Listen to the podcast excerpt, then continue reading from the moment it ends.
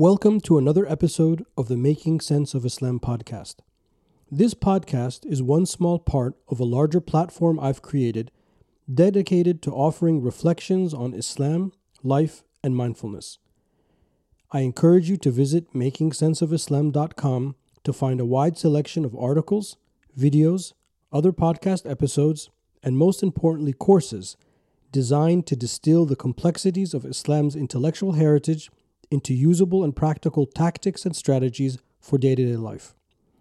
I'm also active on Making Sense of Islam social media accounts Facebook, Twitter, Instagram, and LinkedIn, where you will learn about what's new and what's in the works. That's it for now. Enjoy the show.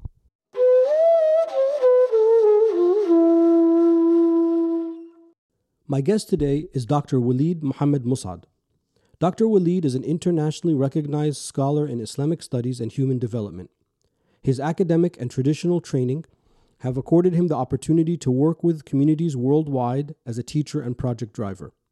He is currently the chair and scholar in residence of Sabil Community, a community oriented service organization focused on cultivating and nurturing Muslim communities worldwide. And of course, you'll find a link to that in the episode notes. Additionally, he is the director of Muslim student life at Lehigh University. He has also worked for the Taba Foundation, where he managed educational projects in Belgium, Denmark, and Kenya.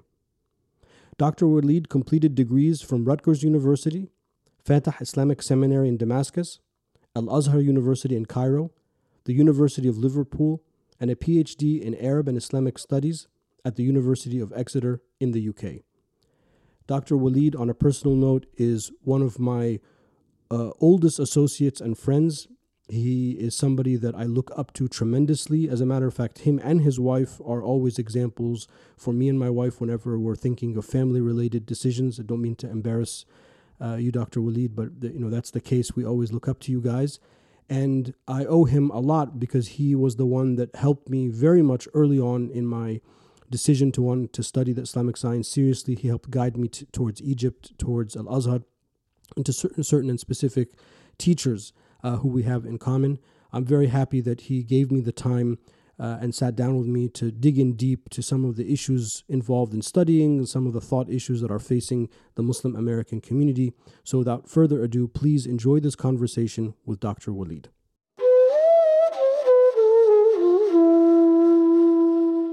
Sheikh Walid, welcome to the show. Thank you so much. How are you? I'm doing well. Alhamdulillah. Alhamdulillah. Uh, so I let me just jump right in.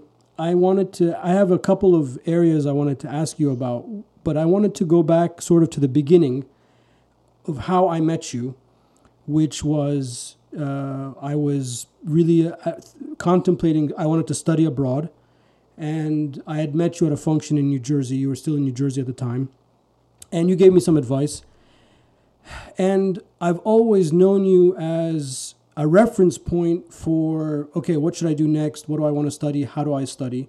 I know that maybe that's like not in fashion right now, but I would like us to go back, the two of us, in memory and talk a little bit about that journey because I think it's important that we have a record of it that you know what it takes to study uh, particularly your journey, which I know was, which was very interesting.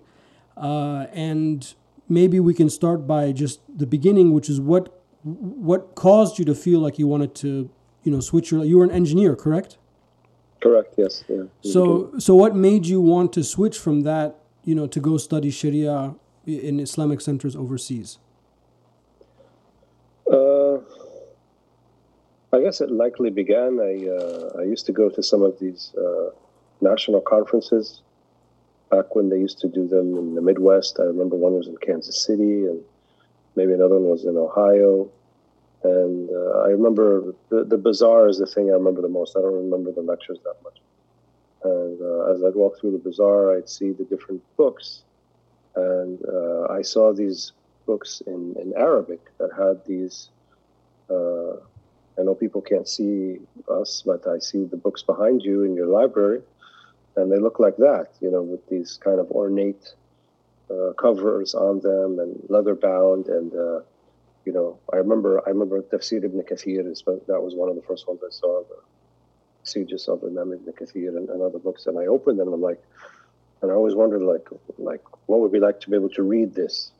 Hmm. And and even though I'm the son of Egyptian immigrants, and I, I did do the kind of the, common or maybe not so common anymore uh, weekend study school and Arabic school, and I, I was yeah fairly fluent in terms of speaking, and I, I could read to some degree, but not to the level of you know I was a teenager, not to the level of, uh, of reading these books and understanding them, getting through them, and then I also felt like the uh, that which we were listening or hearing in many of the mosques in America wasn't really giving us that picture. I felt something. I felt like there's this big, huge sort of uh, understanding of Islam that somehow is not being conveyed to us. I couldn't put my finger on it. I didn't know what it was exactly, but I felt like we're only getting a very small piece of the puzzle. Was the lingering feeling that I had most of the time. And uh, it was not really until perhaps I heard people like Sheikh Hamza Yusuf. I, he spoke at one of these national conferences, and uh, he spoke in a way that I hadn't heard other people speak before. And he was bringing Arabic poetry and examples and language, and kind of also talking about contemporary issues and weaving it with that. And I didn't really hear anybody, you know, the the the, uh, the style of of, uh, of lecture or of or talking about Islam before that was to me felt very narrow. Number one, and felt a little bit divisive, and it made me feel guilty about living in America to begin with. Like somehow, uh, you know, this is not a good place, and we're something, and then everybody else is something else, and you know, we shouldn't really have a relation like this. And then it's always talking about events overseas, and rarely did I see things being addressed about what was happening with us as a, as a community within America. And I, I always, and even though I was young, I felt there was some sort of disconnect. And, and again, I couldn't put my finger on it, but when I when I heard Hamza speak, then that kind of started to make me think uh, that there's there's got to be more to this. And I remember thinking this even when I became maybe more committed to Islam in college. Um, like, is this it? I just pray five times a day and uh, fast Ramadan, zakat, and then I click all the boxes, and then what, what's what's after that? What do I do with the rest of my time? Uh, how am I supposed to live, and so forth. So, this kind of reached a uh, a critical junction, I would say, uh, after college, I, I, started working. I got married. I had two children quite quickly, within uh, a year and a half of being married, two boys, and uh, I was working very what would consider to be a very good job in New York City, uh, in the heart of Manhattan, working for a now defunct Wall Street firm. But back then, before the 2008 financial crisis, it was uh, you know, one of you know, the top uh, Wall Street firms, and I was working as an engineer in the tech division, uh, managing the networks, troubleshooting networks that brokers would use to uh, to make trades. And uh, for that um, that time, I was making what would considered to be very good money, and I only have to work three days a week. It was like a shift thing, and I had other lot four days of the week off. So it was almost an ideal, I think, situation for many uh, if they would look at it. But uh, I felt something also was just like, okay, I can continue on like this, and uh, maybe eventually I'd get that supervisor or manager corner office uh, and make double what I'm making, and then then what? Uh, what am I? What is it that I'm going to impart to the children that I'm trying to raise, and you know what type of communities are going to look like? And I, I, was looking at the local community in New Jersey where I was living, which is not the same as my parents' community, but a, a different town, and um, you know I was probably at the time considered one of the more learned people, and I didn't know anything. So it seemed like the blind leading the blind to some degree. So all of these things, I think, came together, and then I heard some of our friends had begun to uh, go overseas and study in Egypt and Syria and other places, and so this piqued my interest, and uh, that's kind of when I, I felt like I, uh, I had to do something and make a change. So, so kind of we're we're very similar because we have the same background. Uh, our parents are mm-hmm. Egyptian immigrants. Uh, but I did not know until now that we also have that in common, that we also made this decision um, at a very peculiar time. I mean, you were even further advanced. I was in medical school, so I left medical school to do this. But you, you went all the way. You, you graduated, you're working, you know, mashallah, you have this job. I did not know that it was to that extent. So, and, you and you had kids. I, I was married, but I didn't have kids at the time. So, I mean, I know how my parents reacted and continue to react, but my question is for you: How did your parents take that? I mean, Egyptians tend to be uh, generally pious uh, people, and, and religion is considered right. a good thing for them. Mm-hmm. But yeah, I mean, not not to this extent, where you know where you're just going to walk away from a job and a career, uh, you know, to go back. Yeah, I guess to use the word shock might be understatement. Okay. in terms of how they reacted.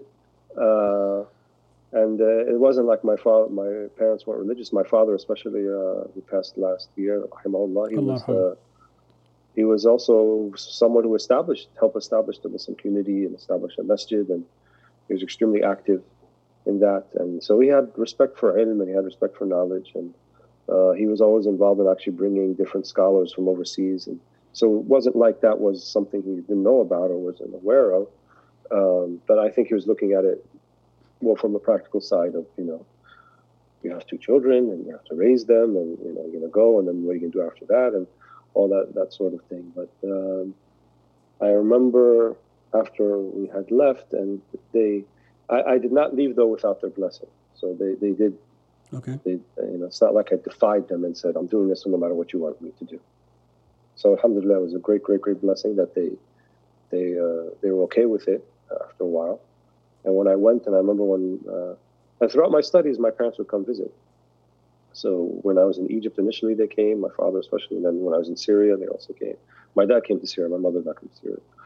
But uh, as they came, and, and I remember in one conversation, I can't remember where it was exactly, but my dad had said to me, uh, "No, I think you did the right thing." Oh, so, oh, mashallah.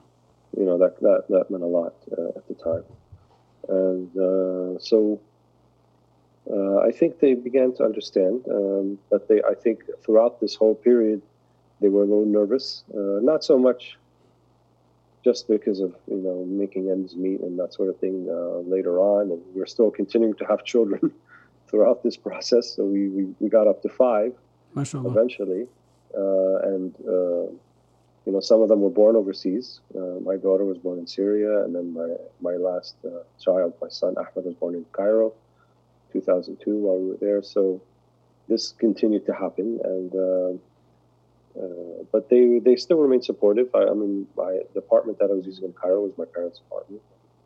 Uh, they supported us also financially, and so I think uh, they were. Uh, they, they was as best as I could have imagined. I think in terms of that, uh, even though initially it was it was I think quite a shock to them.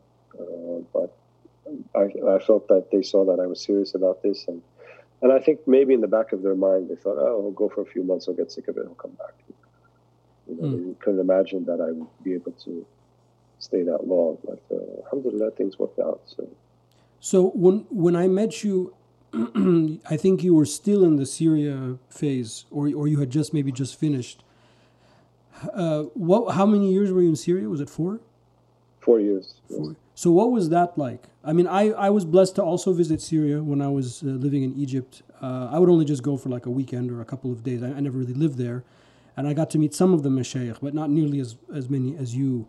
Um, what was that experience like studying in Syria uh, versus studying in Egypt? Because I think for, for students that are into that, you know, they will notice the, an obvious, there's an obvious contrast. There's some similarities, but some contrast. Well, I think I was in Damascus mostly. This was the late 90s. And it was really unlike anything I had ever experienced before. Um, there was, I guess, by any means, uh, many, many students of knowledge in Syria at the time from everywhere.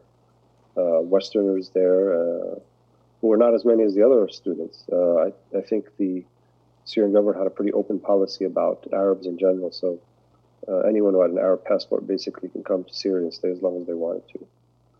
So we had a lot of Algerians, North Africans, uh, Moroccans, uh, Egyptians, particularly though I think there were some restrictions because I think if they opened that door, they would. That would be, a, would be a problem. but but in terms of other Arab nationalities, uh, I made quite a few friends from North Africa and uh, uh, Jordanians also some were there and so forth. So um, but the the environment that we we kind of had our own sort of community, so to speak, that revolved around uh, studying and uh, keeping the company of, of the scholars and the mashayikh and visiting them and that sort of thing. And so that was really unlike anything I've seen ever. Uh, we didn't. That wasn't really the case in Egypt. Egypt was kind of more formal in terms of connected with Azhar, and maybe if you're lucky, you can find a teacher who can kind of give you some private time, but not like in the manner that we saw in Syria, where there were, or in Damascus, where uh, many of these uh, scholars were giving uh, lessons uh, like daily in the masjid, and anyone could attend. And occasionally, you could find a private one uh, that's a small group for advanced students and things like that. So, and at the same time, I was also studying in the Mahad in the seminary that was affiliated with Azhar at the time.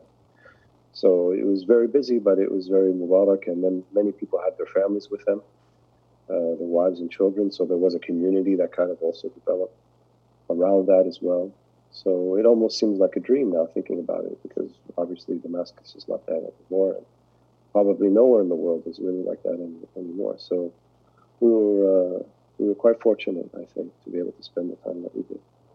So when you study, at some point you have to make certain decisions. Like uh, for fiqh, for example, you have to decide, you know, what madhab am I going to study, or if you want to study a different science, you know, what teacher or what area am I going to focus on. So I, I've known you always as as you know uh, the Maliki, uh, and I know um, actually it was actually because of your recommendation that I was blessed to attend some classes in Egypt with Sheikh Taha Rayyan, who's you know the senior most Maliki jurist in, in Egypt uh, in the Derdir Mosque, no less, which is you know definitely uh, something I hope you can you can talk to us about.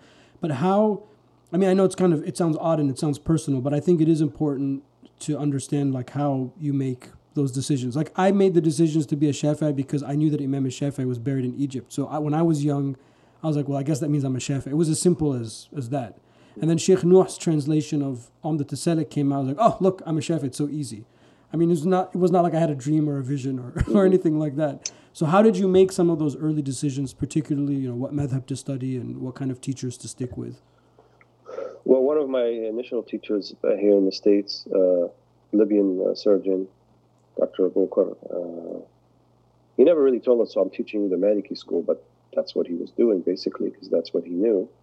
So that always kind of uh, reverberated with us, well, resonated with us. This is before you and left. Also, before this is when I'm, uh, you know, the weekend school. This oh wow! Okay, mashallah. 14 and 15 and 16. Okay, mashallah. Um, and then also before I left, after these conference experiences, I would pick these books up and just try to read them. And you know, use like a Hans Wehr dictionary and, and get through them. One of the books that I read earlier or started to read was uh, Al-Fiqh al-Madhahib al-Arba'a, I think, Jazairi. And uh, or Jaziri, is it? Can't remember Yeah. So he, um, he, he, you know, his style is to mention all four uh, opinions or dominant opinions, uh, ostensibly in each uh, mas'ala, in each issue. And I found myself, like, invariably, like nine times out of ten or more, I read the Maliki opinion, I'm like, hmm, I, I like that one. or, or, or, I felt like, it felt like the one that, that Okay. felt, you know, I don't know. Anyway, the one that resonated with me. Mm. So, uh, and I read Imam Malik's biography, and uh, I just felt like his approach was very, um, you know, kind of a balance between the nas and the ra'i, you know, between scripturalism and also between, um, I guess, rationalism, for lack of a better word, and kind of looking at masalih and looking at uh, contextual issues and, and things like that. And uh, it, it just appealed to me overall. So um, that's kind of, I think, how. And I was able to even maintain that even Syria because there wasn't really Maliki ulama in Syria is basically Shafi or Hanafi. But uh, there was some senior Algerian students I was able to study with at least a little bit. So uh, until I uh, started studying with Sheikh Ahmed Taha Rayyan uh, in Cairo after Syria, that was it. So, without getting into like mentioning anybody by name or anything like that, do you think is it fair to say that there are students who unfortunately don't make those decisions early enough and they sort of bounce around from thing to thing and then end up almost wasting their time? I think for every serious student that we came across, there were probably 10 who were not, Wow. who were more Okay. like, uh, let's call them, uh, and they're not bad people, but it was more like, you know, uh, and in the in the 90s, the mid to late 90s, it was there was this sort of romanticism associated with going overseas and studying with the sheikh and you know then coming back to the west in your garb and your thobe and you're like now the sheikh so i think there, there was kind of romanticism with that and people kind of you know were very enamored of this. And uh, so you had a lot of lot of large numbers of people especially from the uk uh, and the us coming and i would say in and out not staying really that long or not really studying but more kind of just like hanging out. Uh, and not I don't think anyway uh, didn't appear to me that they were that serious of putting in the work uh, to uh, you know to kind of make something uh, beneficial happen for them. But I think they benefited from the experiences in general. Mm-hmm. Um, the only thing at issue then was when they go back to their home countries and now they're you know Sheikh al-Islam because they spent uh, you know 10 weeks studying Arabic at University of Damascus, and then now they come back and because they can read Arabic better than everybody else somehow. So, but outside of that, I think um, you know a lot of students they didn't also have guidance. Uh, it's difficult. You couldn't really point someone and say this is the program you need to go in. Mm. You kind of had to piece it together yourself, in a way. So even if you were formally registered in a in a, in a mahad or a seminary, um, that alone probably was not enough either. You still have some time and want to do more than this. So uh, people had to kind of, and, and if you were not, if you didn't have the structure of a seminary, which was many, many, well, actually the majority of people, I would say, then it was just like, okay, study with this person or that person. And, you know, oftentimes the, the, the class would be canceled or some or postponed. And so there was some level of frustration with things like that. But if you, at least if you had the structure of a seminary, then you at least have something consistent uh, even if the other things didn't work out. So I, I, felt a lot of people who didn't have that structure, kind of, uh, not everybody, but many, I think, fell through the cracks. Uh, the people yeah. that you said you know weren't serious, do you think when they go back to their home country, uh, do they do more harm than good? That's hard to say. Uh, I would hope more good than harm. It depends uh, on what they do when they get back. Um, well, I think if we look at our situation today, that I don't think that's really the issue. At least back then, there was this idea of some sort of authority associated with study um, and the level of proficiency. Now, I don't feel that's the case. I feel it's more about popularity and uh, charisma and your reach and your followers and your likes and, and this sort of thing. And then that then becomes determinant of, of uh, authority. And so you can have, like, for lack of a better word, a celebrity da'iya, a preacher, and maybe studied a little bit, not enough, uh, but people see them as this authoritative figure because uh, they feel like, well, if so many people, if they have a million likes on their Facebook page, then they must be good, or they must be authoritative, or they must be that. So I think that's kind of the greater danger right if somebody came to you today, the way I did so many years ago, and said, "I really want to go overseas and study. I want to. I don't want to do what you did. I want to learn. I want to sit at the seat of these teachers." And what what what advice would you give them if you could give them like five pieces of advice? Well, first of all, would you tell them to go? And if you did, what what what are like the things they should keep in mind? I would tell them don't go and go to Potomac, Maryland, and study with Dr. Tariq Gohari. That's the first thing I would say if you're on the East Coast. No, really, because um, it's becoming more difficult uh, to study overseas. And now, in the age of Corona, and I say age of Corona because I don't think it's going to be a fleeting thing. And all of a sudden, a month from now, it's gone. I think it's going to be take longer than that, and we may be talking not just months, perhaps years, a couple of them.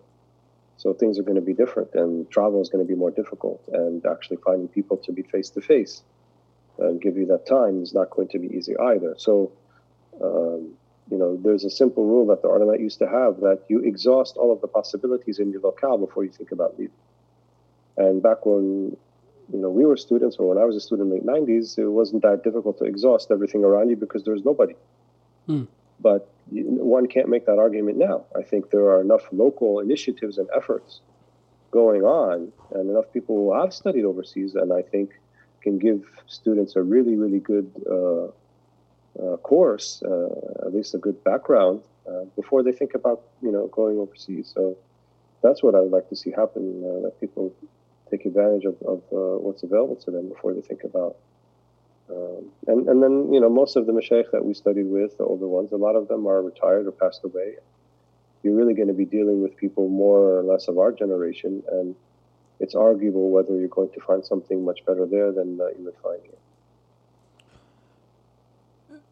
Now, another way I know you is you, uh, after you left or after you graduated or you finished that part of your life, and I don't mean the conversation to be chronological. I guess that's just the way it's uh, happening. But it's okay. you, you uh, how do I phrase it? You, I mean, I always joke and say, you know, I'm the token Muslim, right? But you, you've been involved in a lot of projects, uh, mashallah, with maybe let, us say Islam, uh, trying to manifest and interpret Islam in, in, in modern realities, dealing with mod- modern issues like the Danish cartoon crises, which is something that mm-hmm. I, I was partly involved with with you, and other type of things, whether it's creating a think tank or whether it's talking about Islam vis-a-vis modern politics you know trying to smarten up how we speak about islam it's in other words you didn't you didn't go to the seminary and come back and just start your own seminary or just you know continue that tradition. You do teach. I know that you do teach. Inshallah, we'll get into that.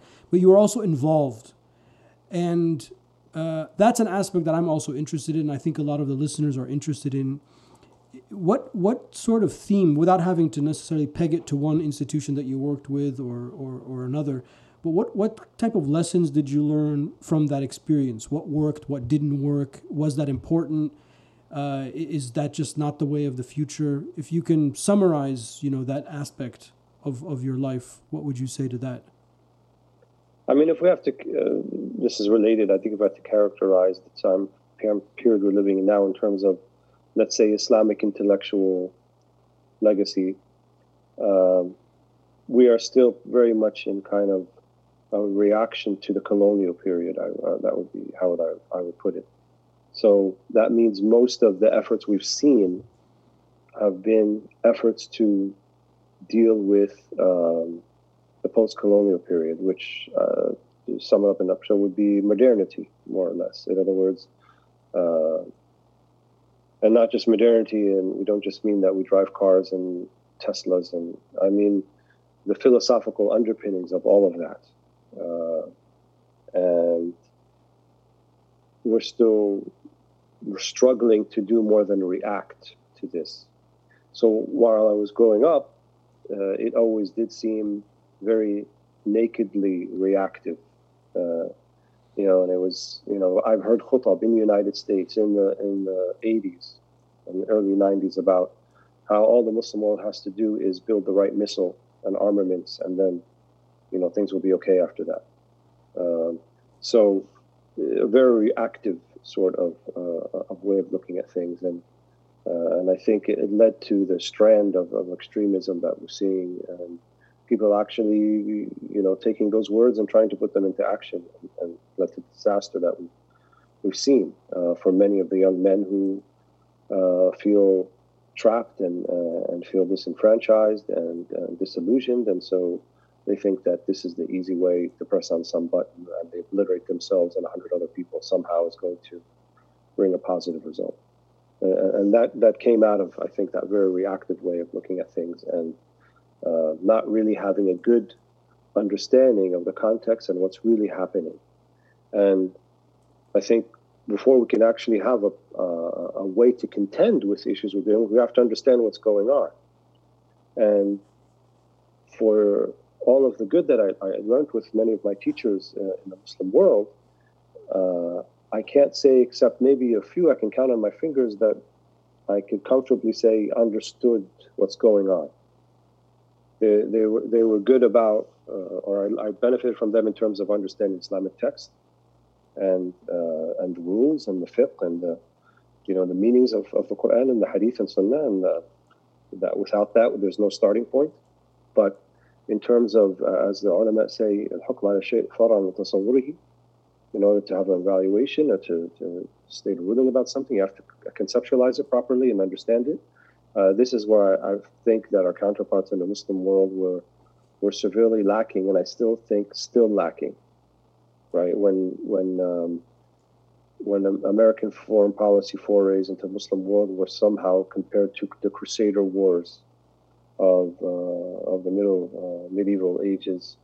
There's a disconnect there. You're not understanding what's you know what, what's going on, and that was kind of the paradigm um, that was there. So I felt it was important, and, and the institutions I've worked with, and they felt the same way, that we got to get a handle on understanding what all this is about, because modernity is everywhere, and it's in the Muslim world, and it's affecting its institutions and the way people think and the way that they interact with one another, and it affects their dreams and their aspirations and so forth. So there's a certain uh, philosophical underpinning there that uh, if you don't quite get it, it's going to be very difficult to really know how to contend with it, and not just contend with it, but to um, to live your life as a Muslim, uh, living under that that reality. So uh, that's why I always felt like just teaching a, a, a book. Um, just teaching a book that uh, you know as is without contextualizing it, uh, like Ihya Ulumuddin, for example, of Al-Ghazali, which is a masterpiece, and uh, it is probably the easily most influential, at least top three or four influential works that have ever been written for Muslims, uh, obviously specifically in tazkiyah and spiritual purification. But even that, it, it needs some contextualization. You need to be able to kind of be able to understand who he's speaking to and, and you know, what is the context when, when he tells people that it suffices you to have just one round loaf of uh, bread a day and a, and a glass of water, and then you'll be on the road to spiritual purification. I can't just, you know, say that to, you know, young suburbanites uh, who are, you know, get mad if they don't get their venti latte with oat, oat milk you know, in, in just the right temperature and so yeah. forth. So uh, it's important then to be able to uh, to uh, contextualize all of that and to put it in its proper place, and then look at the kind of big, holistic, comprehensive picture. And this is what I think in, in the Muslim world, and even here stateside, we're severely lacking. So there's often this disconnect uh, of how we talk about Islam um, how we present it, how we speak about it, how we even act ourselves. Mm.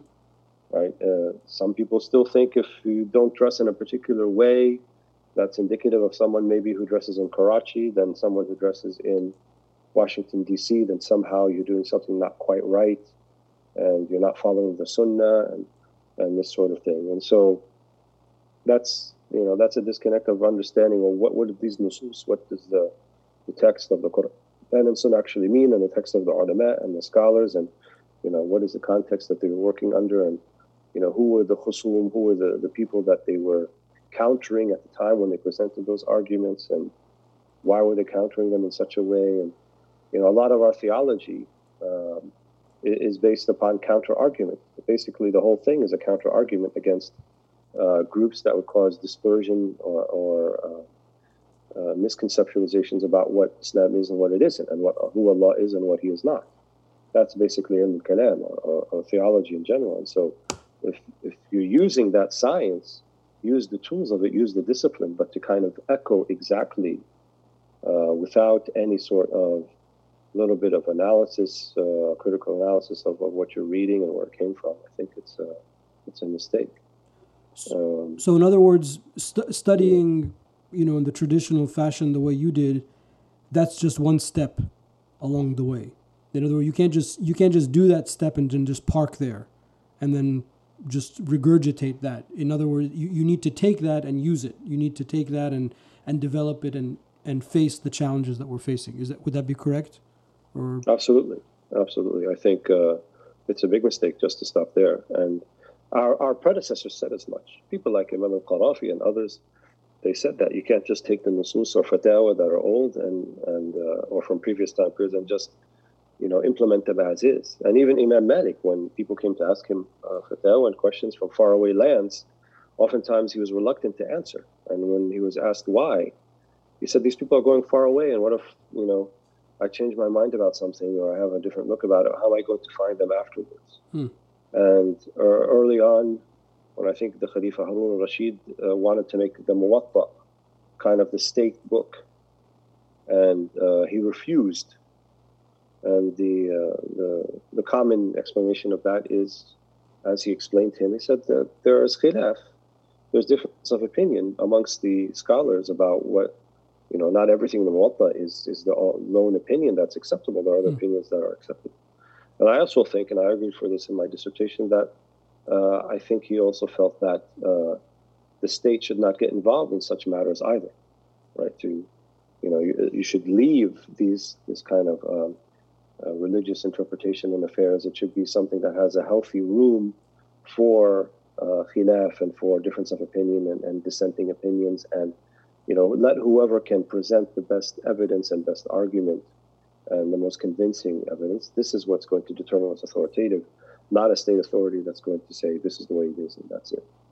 So, um, you know, and, and that's context. So I think it's it's it's vitally important that we don't just stop at the level of the text or the nas and then say, you know, everyone has to do like this or this is the only way of seeing things. And um, you know, and I've heard from many of our ulama that even the the transactional law that we read now that are is centuries old really hasn't been updated since then doesn't doesn't suffice our needs now at all and uh, that we, this kind of needs a whole new sort of uh, uh, a fresh look uh, especially looking at all of the the things that are happening with us so and and that's a lot of work that is yet to be done so you, you mentioned your thesis I, i'd been meaning to ask you uh, is that being published yeah i am uh, uh, okay. trying to get it into book form as we speak.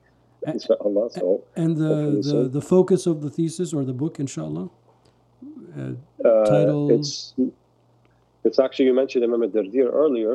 Uh, so I, I, studied with Sheikh Ahmad Rayyan in the mosque of Imam al-Dardir, reading the books of Imam al-Dardir. So as you can guess, the subject of my dissertation was Imam al-Dardir. So, um, and I was looking him more or less as a figure who was on the cuspice of, of early modernity. Hmm. He died in 1786, uh, Miladi, 1201 of the Hijrah. So really before Napoleon right, comes into Egypt. Right before Napoleon comes to Egypt, a decade or so, and so um, uh, he kind of represented the last sort of classical scholar, not just uh, in terms of, of, the works that he wrote and uh, uh, scholarly positions he occupied, but also the societal position that he occupied. Mm.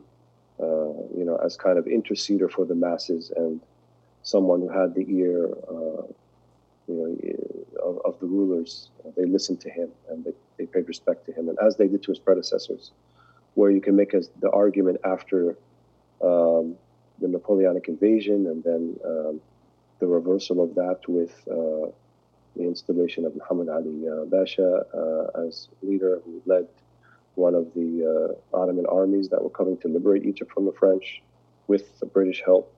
Everything changed after that. So um, I wanted to kind of look at this idea of, well, what did it look like when there wasn't so much um, outside uh, influence uh, that came into, uh, and Egypt was kind of the, the, first one that went right after that. North Africa, and then we saw colonial, uh, you know, uh, influence into uh, Syria and Lebanon, and basically the whole Muslim world, Indian subcontinent. But Egypt was, was, was the first one on the shores of uh, Alexandria that the Napoleonic uh, Napoleon's fleet landed, and then it, it kind of took off from there. So I see then Imam al-Dardir as, uh, as as pivotal in, in that, and also he represented in terms of the scholarly tradition um, also the culmination of all that had gone before him. So much in the way that we study now wasn't kind of a monolith. It, there was a, there was a development. Mm. You know, the, the, the, style of the books that was written, the manner that they were written, the whole uh, commentary, gloss genre uh, that had obviously developed way before Imam al-Dardir, but kind of reached its apex or its zenith, uh, I think, in his time. Uh, I also look at that in, in, in the dissertation. So um, I think it's kind of looking back so that we can look ahead. And I, I tried to show that they were not stagnant, that they were not just copying what came before, rehashing what came before. They're actually looking at what came before and then applying it for their time uh, in the manner that they thought was applicable and most beneficial for their time. Mm. And, and that's the same thing that we need to do for our time. And it may be different than the way Imam al-Dardir did it, or different than the way Imam al-Ghazali did it. But nevertheless, we're applying, or we should be trying to apply the same principles in, in doing that. One of the things I know about Imam al-Dardir uh, and also Sheikh Taha is that uh, tasawwuf is an integral part of that of that tradition. I mean, Imam al-Dardir himself was Sheikh of the Khalwatiyya, and I know that, uh, that Sheikh Ahmed Rayyan is also Khalwati. And uh, tasawwuf is, as we know, is, is part and parcel of the Azhar tradition. I mean, without without getting into your personal life, can you tell us a little bit or speak a little bit to the to the importance of that as a student, as you know, people that have gone abroad to study, how tasawwuf helped form, guide uh, you along the way of your academic studies, and then maybe examples of, of people who did not, you know, heed that advice and kind of left that part, and maybe, you know, talk a little bit about what that was like for the, for them. Well, if if we define tasawwuf simply as ihsan, as uh, um, applying the principles and ethics of, of the deen in, in the best way that you can, and that there's a particular methodology or structure to go about how about doing that, then then this is what the soul is. And I think, you know, I think it's Hassan al-Shadhili who said, whoever does not delve into this matter of ours and dies in this way, it's like he died and he is upon sin. So it's not it's not uh, the one who has a rejection of the formalism of, of Sufism that's problematic, but the the goals of it, the objectives of it, hmm. which is to to live a life of ihsan. And, and I know it's a contentious issue in terms of some of the formalistic aspects of the tasawwuf and some of the practices that have um, have have been kind of uh, brought into this formalistic uh, presentation of the tasawwuf. And, and and to be honest, I don't always agree with all of it, nor do my teachers. In fact, maybe much of it we don't agree with. But certainly the conceptual framework and the structure of it and the methodology uh, is essential and important. And I would say it's uh, it's the essence of the religion, it's the essence of the teachings of Muhammad. Just because it has this name that came later on and maybe a particular structure to it, well, Arabic grammar had didn't have a formalism to it or structure during the time of the Prophet, but still we study Arabic grammar via its masters, uh, like Sibawayh and Ibn Hisham and, uh, and uh, Jurjani and others. So the same, by the same token, uh, Tasawwuf also has its masters like uh, uh, Imam al-Junaid, or Sheikh Abdul Qadir Jilani, Sheikh Abu Hassan al-Sabi, Sheikh Baha Naqshband, uh, Ahmed al-Rifai, and, and Ibrahim al-Dasuqi. So all those names are associated with uh, with uh, uh, Tasawwuf and uh, because they gave kind of a, a structure to the whole thing, a way to go about doing it, and not just abstract uh, concepts. So I think, you know, whether one uh, becomes affiliated with a particular Sufi tariqa or not, that's another issue that's related, but I don't think it's the it's the main issue. The main issue is that you be dedicated and committed, especially as a student of knowledge, to uh, to not to neglect this very essential aspect of the deen, so it doesn't just become this laundry list of do's and don'ts and uh, without really imbibing uh, the meanings uh, that are contained therein. Now, these meanings of ihsan, as you know in the hadith of Jibril, تعبد الله كأنك تراه. فإن لم تكن تراه يراك to worship Allah as if you see Him. But if you can't see Him nobody sees you. So this mushahada muraqaba uh, twin aspect of ihsan to see God in everything or at least to know that Allah sees you the muraqaba this is essential. And that is a spiritual thing. That's not just an intellectual acknowledgement that's actually living that. And actually, to get to the point of living that, it's not just enough to read it in a book. You need to actually uh, have a program of spiritual study, as it were, spiritual discipline that's going to get you to that point. And the scholars and mashayikh of tasawwuf, this is what they do. And uh, so, you know, to not avail oneself of that is, is, is very uh, problematic. And, and, the reason you wouldn't is either because you think you don't need to, which is bad enough in itself, or uh, you think you can't find the right person to help you with that, uh, which also is is problematic because it's having like sort of this su'idhan billah, having a, a, bad opinion of God that somehow this very important aspect of the deen is neglected and there's no one to help you along with this. So. Um, you know, and those who did not really avail themselves of this, I, You know, I, I don't think it's it's going to be uh, a good outcome because this the masters themselves they say unless you have someone helping you to look into your own shortcomings, you rarely will you be able to find all of them yourself. Because hmm. we we, te- we tend to just you know embellish uh, how we see ourselves, and we never think of ourselves as deficient in anything. So you actually need this kind of neutral third eye to to help you with that. What they call ra'unat nafs, you know, the you know the, the deceptive way of uh, of the ego and uh, its machinations. You can't really pick out, and it's very subtle, especially in um, those who are religiously committed. So the bane of the religiously committed is they think, well, I'm not doing anything wrong. I'm praying, I'm fasting, I'm doing zakah, I'm nice to people. What could be wrong, mm. right? And then they they fail to realize that there's there's subtle uh, uh, madakhil, you know, little kind of windows that Iblis finds his way into. That you know, Babel Ujb, for example, to, to be self-pleased is a is a path down to spiritual destruction in and of itself. Uh, to the degree they called it the incurable spiritual disease, ad-da' al mm. uh, as the masters say. So that that requires uh, quite a bit, I think, of, of uh, a spiritual training, and this is where the tasawwuf comes into. Uh, uh is quite important. Was the tasawwuf always in the background when you were studying? I mean, I felt when I studied it was always there, no matter the subject that I was studying. I believe so. I think uh, the teachers that I studied with, they all uh, believed in it. Uh, I can't call any of them who were like what we call munkirin. Munkir would be someone who just completely says, you know, this has no basis and it's not important. Uh, some may have been affiliated with Sufi Tariqa, some may have not, but all of them, I think, in general, uh, supported the idea of uh, or the study of Tasawwuf as a discipline. It gets a bad name or a bad rap because people think it's some sort of movement or sect or some kind of uh, you know, fifth column within Islam uh, and separate from it, then this is where people then have apprehension about it. And, uh, but that's that's not the case in terms of the, the true practitioners of it. It's part and parcel of the deen. You can't read a verse of Quran except there's something that the soul has a madkhal that has something about it, or a hadith of the Prophet. So, because there's always a spiritual ihsani and that's really هذا المقصود, right? This is what this is the goal. This is the objective, not just the outward formalistic application, but where is your heart when you're doing it, right? إن الله ينظر إلى صوركم وأجسادكم ولكن ينظر إلى قلوبكم وأعمالكم. Right? Allah doesn't look just to your forms and your bodies, but He looks to your hearts and your deeds. So it's not just a kind of outward aspect. And the soul is looking at the aligning of the inner with the outer. So I want to jump to uh, Sabil because uh, I know that this is uh, something that you've put a lot of time in, and I, I want to uh, read back or just a quote that you've you said in one of your videos.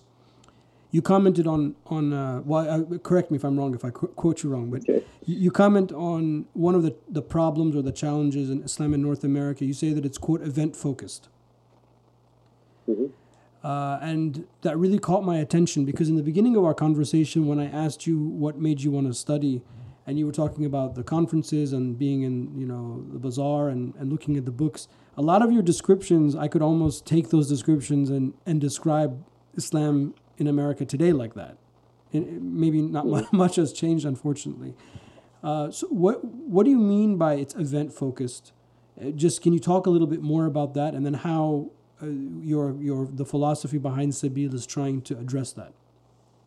One of the things I noticed when I was living in Syria, and I think to some degree also in Egypt, back in that time in the 90s, is kind of the um, the uh, the ease uh, or uh, I don't want to say in English exactly, but lack of takalluf, and a lack of uh, again formalism in, in, terms of the way people dealt with one another. Hmm. You know, um, you would go to your grocer or go to your barber or go and it would be your grocer and your barber and you know you have relationships with these people uh, it's not just um, uh, you know the cashless self checkout at uh, target or walmart and you walk in and out you don't talk to anybody you can literally live in the united states today and not deal with a single soul you may even work a, a nine to five job and actually never talk to anybody mm. and just everything is electronic, and you don't even have any sort of dealings with people. And uh, and then I, I feel like then we have these vast deserts of time where people live like that, and then we get together for an event.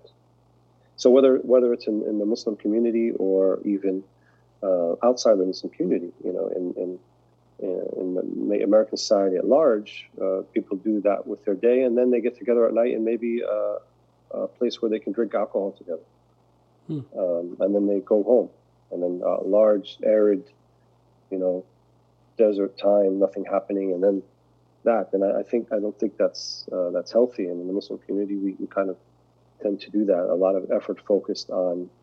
Um, we talk about Islam a lot, and what it is, what it isn't, how we present it, and what, who's who's living it. How do we go about actually living this? And I felt. Uh, in, in my experiences in those small communities and neighborhoods in Damascus, people were living it, you know, without this formalism and there was this kind of blessing in the way that they dealt with you, and you felt the sense of uh, fraternity and care and trust. I would say also that was just you know literally you know colored everything in, in, in society. So it was pleasant just to go outside and, and walk around, and you're always going to run to somebody who's going to strike up a conversation with you or offer you something to drink or something like that, and uh, you know it felt like a lived uh, Islam. And, and, this is what I imagine, you know, our early periods of Islam look like in, in, these communities, whether it was in, you know, even major cities like Baghdad or Cairo or Damascus, or even in, in, in villages outside of those main cities, there was this sort of communal life um, practiced, sort of Islam. And I think that's what, what kind of was lacking we we tended to focus on these kind of retreats and and, and um, short intensive courses. People come for a few weeks or a few days, and then invariably at the end of these these couple weeks or few days, and then we give our closing uh, advice. We always have to say, well, you know, it's been great, but go home and persevere. And, and you could see the sometimes agony mm. and distress mm. on people's faces, knowing that now they have to go home. It's and like painful. It's like a. It's pa- right. I've been there. It's so, painful. and even painful for the teachers. Yeah, too, it right? hurts. So, uh, so I, I felt like we need to do something different. We need to be able to continue this all the time. And so one of the things about Sabeel when we, uh, we started talking about it is we want people to feel like every day, not every day is a retreat, but every day is something where they're doing something and feeling connected. So I, I think the the uh, what do you call it? The uh, not the slogan, but the kind of the uh, the key words that we used was uh, uh, connect, live, be. Hmm. So you, you have you know تعلق and and then the ihya and then uh, then uh, takun, then you will be as you want to be. Hmm. Right? So you have to have ta'alluq with the principles, the ethics, and the people of the deen. And you have to live those those meanings, and then then you will truly live, right? Then you will truly be living, as it were. And you know, so we find some evidence of this in the hadith. You know, the one who mentions Allah is like the one who is living, and the one who doesn't mention Allah is like the one who is dead, and so forth. So uh, we want to kind of be living and breathing uh, this mushahada, muraqaba, ihsani aspect in, in all aspects of our life. We don't want a separation of the mundane from the sacred. Everything is sacred. You can sacralize everything if that's how you see your life. That's how you live your life. You know, and these are kind of you know we be, we're beginning by teaching these concepts and meanings, and hopefully we want to move into um, a later stage where we are hoping to uh, revivify communities all over the world uh, within themselves, they form their own communities and, and, and they begin to uh, have more not just an individual practice of these concepts, but a communal.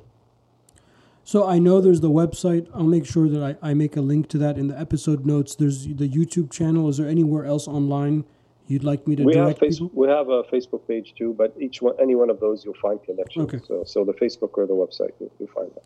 Yeah. So another thing you say in the in the intro, which is very chilling is you say, quote, we are orphans in this world. And I felt I said that. Huh? You did say that. And. I and I felt so much okay. despair. Uh, I mean, I think you're right, but I mean, it just so uh, um, it's just shocking to face that reality. That I think one of the things that we don't realize is how we are alone in, in many respects. Like you said, our lifestyle is causing us to be alone. Mm-hmm. You know, unfortunately, there are many people then that are just suffering and they're alone. And we don't even know that they're suffering.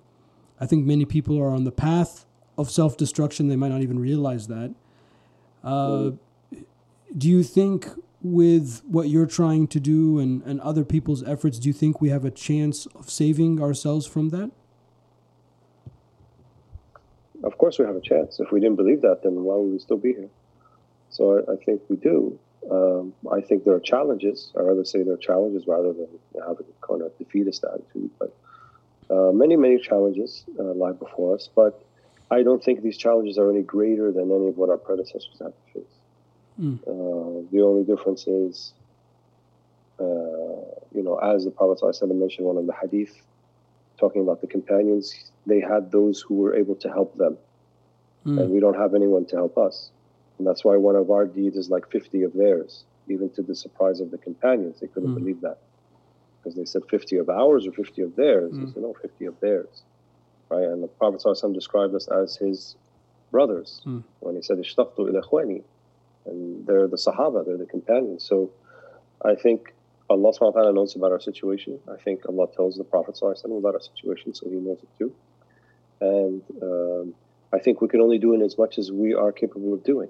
And, you know, that's why I talk of, uh, you know, we have to uh, get back to where we were and live the glory of uh, Abbasid Baghdad again. And I think all that is nonsensical because that's their that's our predecessors past. That's what they did. Mm. That's not us, really. You know, when we say we, who's we here? That's them. That's not us. Mm. We have uh, what we need to do, and we have our, uh, you know, we try to live up to these principles and ethics, and, and we try, and then, then at that age or the results, Allah subhanahu wa ta'ala is going to determine that. Is it going to look like a, uh, you know, a glorious, greatest Islamic, not just Islamic, but greatest city in the world at the time, like Baghdad was in its heyday? Maybe not. But Islam doesn't need to function properly, uh, or, or, or, should I, I should say, uh, it's not limited to functioning properly in that particular sort of scenario. Hmm. Islam can function as a minority, it can function as a majority, it can function even when it's being oppressed, and it can function even when it's in power. And we've seen all of these different uh, scenarios throughout our history. So to say that the solution is we must be the majority and must be empowered and must have the upper hand for Islam to function properly. It's a misreading of history at best. That's not actually true. Hmm. And we find, you know, many cases where that wasn't the case. So uh, we just have to, and the vast majority of people who came into Islam did not come in through any sort of um, militaristic campaign. Go ask the people of Nusantara, the people of Indonesia and Malaysia, and the people of East Africa, and, and, and West Africa and sub-Saharan Africa. That's not how they came into Islam. So, uh, you know, they came in with dealings with nice people, with good people, and people who were good to them, and people who were kind. Certainly, this is accessible to us. So, if, if that's accessible to us, why aren't we doing it? And why are a small group of us is insisting that there's only one path really to uh, to nashr dawah to inform people about Islam and this sort of we must have the upper hand, and that's actually a very modern attitude. You know, that's that's the bane of the of the modern of the modernist that I have to be. It's a it becomes a paradigm of power hmm. rather than a paradigm of knowledge. Hmm. So the paradigm of power is is a modern one. We're all vying for power, right? And even the way struggle in the United States is being characterized today as struggle between different groups trying to get their piece of the pie and trying to get power. And this is how increasingly how things are being defined. It's it's a it's a path to to spiritual destruction, most certainly. But what if we made about a paradigm of knowledge, and especially self-knowledge? And self-knowledge needs to knowledge of the divine, which is the true knowledge. We, that's always accessible. No one's going to stop you, and especially today, no one's going to give you know some sort of big put up some big you know uh, physical ideological wall to stop from doing that. We can. This is the thing that still remains, but yet we don't seem to be you know realizing that or taking advantage of that or leveraging that to to the best of our abilities, and we're just you know, falling into this whole power paradigm of, of, of vying groups for one another, and then we just become just one of the other groups that's vying for power and vying for a piece of the pie.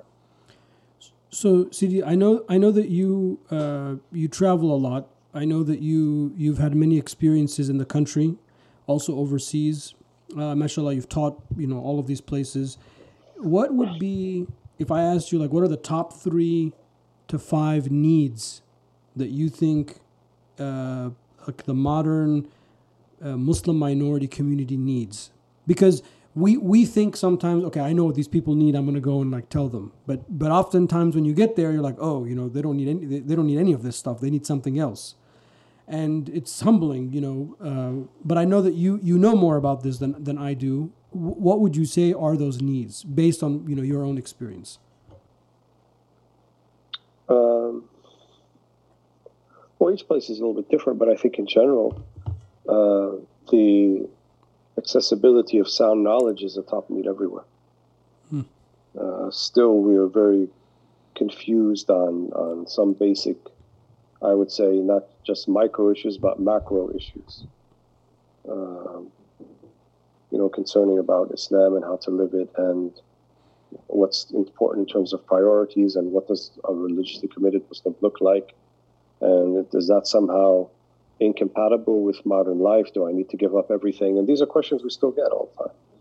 So I think that's that's a vital, vital need, and we're, not meeting it. Uh, we're not meeting that need.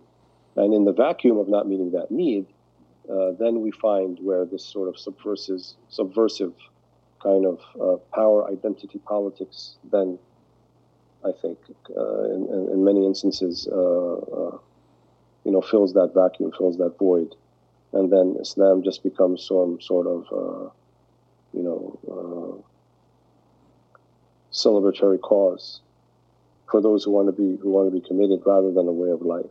Mm. And I think this is happening a lot, especially in the United States, also with many of our young people. Um, I think also uh, what they need is um, just some, easy, simple examples to follow uh, in, in, in the aspects of their life of raising children and of community life and of how to interact with relatives. And, you know, these things also seem to be quite a struggle for, for many. And it's due, I think, not to not just lack of understanding of Islam, but also the, the, the environment, the situation that we find ourselves in. We live in a very fractured, alienating society. Uh, and very consumerist and very superficial and very soul crushing, often soul crushing. And I think the first step is to realize that's where you're at, that's what you're living in. And once you do that, then I don't see why you would not be willing to sacrifice some of our future comforts uh, in order to go beyond that, to transcend that. But to try to convince someone of that, you know, even though you live in a nice suburb and you have uh, ample food and two refrigerators and you know, manicured lawn, but uh, there's something else to life. You know, unless they see that, uh, it, would be difficult to kind of to, to, convince them that maybe there are some things that are worth more than this. Um, but this is the dominant cultural paradigm that we find ourselves in. Um, uh, and I think, uh, you know, I don't know if I could say there's something else besides that, but those two I think are very, very. And I think especially the first one, once you have sound knowledge, um, you know, one of the things I think uh, talabat al student of knowledge, sometimes they get into the trap of thinking they have to do it all. Mm. And, I, and I see the example of our, of our teachers, they're really planting seeds, right? So you're not the one who's going to necessarily build a community garden or uh, find alternative entertainment, sound, wholesome options for the community youth. But rather, what you're most likely going to do is plant the seed in people who are going to do that. Uh, and then the creative people amongst them and those who have the aptitude, they're the ones who are going to run with it. And, and that you should be very happy and quite content to do that rather than trying to, to feel like we have this, you know, overall overarching, and I would even say totalitarian way approach to things and you know, we have to do a complete makeover and I'm going to do it this way and this way. Again, a very modernist idea. Rather than let people be but just bring out the best in them. And I think this is basically the essence of the prophetic mission. The Prophet ﷺ, all he did, and, and not to belittle what he did, but this is a great thing, he brought, brought out the best in people. Hmm. That's basically, if I had to summarize it, he brought out the best of humanity. In other words, humanity has this within them, but sometimes it needs a reminder, a warner, uh, uswa hasana, right, a good example, to bring that out from them. So if we're doing prophetic work, or we're trying, or we claim to do that, we're trying to do that, then we need to be trying to bring out the best in people, rather than just making them our aides and our students and serving us. In reality, we're serving them. And if you're not really serving them by bringing out the best in them, then what are you doing? If they're always relying and dependent upon you for every little decision they have to make in life, right? This sort of spiritual codependency that we often see as the, the norm nowadays, then I think you've done a disservice to them. You want them to be able to make decisions on their own. You want them to be creative. You want them to live by Islamic principles and don't have to return back to you in every little single life decision that they have to make. And um, I believe this is what the Prophet ﷺ did. Uh, he brought the best in people. Um, so I hope to try to do that uh, despite our many shortcomings and, and deficiencies, or at least to add to that. Inshallah. inshallah. See, it's been great talking to you. I, you, it's been an hour. I want to be respectful of your time. So usually, what I do at the end is I ask my guest if there's any advice. I think what you just said was was great advice, but I'd like to give you the last word. It could be something silly. It could be a quote. Could, I know sometimes we've been in a gathering before where Sheikh Hamza made everyone recite some poetry. Uh, I'm not going to necessarily do that, but uh, is there anything you'd like to leave us with? A thought, a question? It could be completely unrelated. Uh, well, you kind of put me on the spot. Um, I just, uh, I think people uh, don't lose hope. You know, I think it's easy to lose hope when you look at the circumstances around you. Uh, COVID 19 and, uh, you know, all of the economic repercussions that go along with that and all this uncertainty, obviously, that people are now facing that they're not used to. And so we kind of feel like, what's going to happen? What am I going to do? And maybe the whole point of this is not what am I am going to do, but what will be done with me. As Ibn Atta says in the Hikam, as you know, you know, the, the aqil or the, the intelligent person wakes up in the morning and says, what will Allah do with me? Rather than saying, what will I do? Hmm. So it's it's really about turning things back to Allah subhanahu wa ta'ala. And he also says, if you want to have hope, then look what comes from Allah to you. Hmm. And if you want to have fear, then look what, what you give from yourself to Allah. So we want to upend the paradigm. We don't want it to be about what am I doing, what am I giving, what am I going to change, but avail ourselves of the divine destiny and divine decree and the divine lutf and the divine mercy and live your life as you know a dedicated, committed, selfless individual, and we will see all of this good come. Certainly, the situation we face now is, is not any graver than what the Prophet ﷺ faced, or the companions. Um, you know, what they faced was much, much greater than anything that, that, that we're looking at right now. And this is actually the default mode of the dunya. People don't realize that.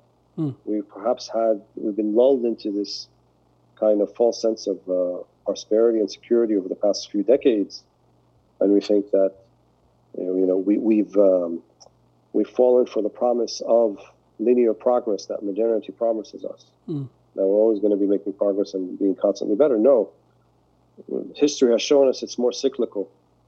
Yawmun lak wa alayk. Day for you and the day against you. So we may be going down into the down cycle now uh, to some degree, and everyone has an individual sort of cycle. Then there's one on a community level. Then probably there's one on, you know, a global level. And these are all kind of working, uh, maybe semi-independent of, of, of, each other. So if we look to our great ulama, yani, uh, much of the great things that were done in this ummah, which you could say happened in the sixth, seventh, eighth centuries of Hijrah, just kind of sometimes referred to, you know, as very productive time. This was in the wake of the Crusader Wars and the Mongol invasions where, where cities like Baghdad were completely annihilated. Yeah, it's a, very good point. Of, Yeah, I, I rarely make that Much- connection. Yeah. much of the hadith that we could have known about was destroyed in one year in 1258 uh, in, in the sacking of Baghdad by, by the sons of uh, Genghis Khan. So, um, you know, and who lived during that time? Imam al-Nawawi, wa Imam uh, Ibn Khaldun, and, uh, you know, Imam al-Shazli. He was there even في معركة المنصورة. Yeah, he fought in one of the No. battles. Yeah. So, I mean, that was the, the, the battle that propelled the Crusaders for good for centuries after that. Hmm. But, yet, all of this intellectual and spiritual work was going on at the same time. And they didn't have Google, and they didn't have Zoom, and they didn't have, you know, uh, internet. Uh, they, they, they didn't have electricity. How did these people write? You know, when you think about it, where, you know, to have a lamp and to keep it constantly lit and to, to dip your, you know, your feather pen in the ink and to buy these things, and you didn't have libraries. You had to go to a copyist, a warraq, would make the copy for And you. wait, wait a couple probably- months till you get your copy of the book Yeah. transcribed. And then how many, and how many mistakes were going to be in it when you received it, you know? And then it was probably relatively expensive as well. You know, they said Sheikh Ahmed Zarruq when he died, he only left 14 books behind. That was his library. So not even you know one half shelf of what's behind. and now you make me feel bad. Yeah. so I think we have to take, put things in perspective, man. And the fact that we're talking to another and we're safe and alhamdulillah, no one's Alhamdulillah. threatening us physically and we don't, we're not worried about what we're going to eat tomorrow or probably the day after or the day after that. This is, you know, this is what the Prophet ﷺ said. If you have a roof over your head and you have qut al-yawm, you have your daily bread and uh, you're, you're amin fi sarbi, yani no one is threatening you, كأنك آه، يعني آه، أخذت الدنيا أخذت الدنيا بحذافيرها. It's like you have all of the dunya. Yeah. So I think we have to kind of, you know, um, this is what the Prophet ﷺ said as, as, as really al-wahan. This is what will come later. Hmm. The wahan. They said, Ya Rasulullah, ma al-wahan? What do you mean? What is this? حب What? الدنيا وكراهية We're going to be great numbers, but we're going to be with that sayl, you know, like the suds of the, the, the waves that hit the beach. What's wrong with us? حب الدنيا وكراهية الموت. we love the dunya. We love our creature comforts. We love vying for another. We love having the upper hand. We love to be known. We love people giving us likes and people giving us accolades. And karahayat al-maut doesn't mean that we, um, you know, despise death as in going through that passageway, but the afterlife, like realizing this is just a proving ground and what comes after is the important thing. And we're not, we're not in tune with that concept every day, every moment, every breath. This is the solution. So we just have to remind people, remind ourselves first and foremost. It's a good reminder. Thank you for, for that. Uh, you gave me a lot of food for thought. And thank you for agreeing to do this. I know that, My pleasure. I'm, I'm glad I did it. Alhamdulillah. alhamdulillah, alhamdulillah.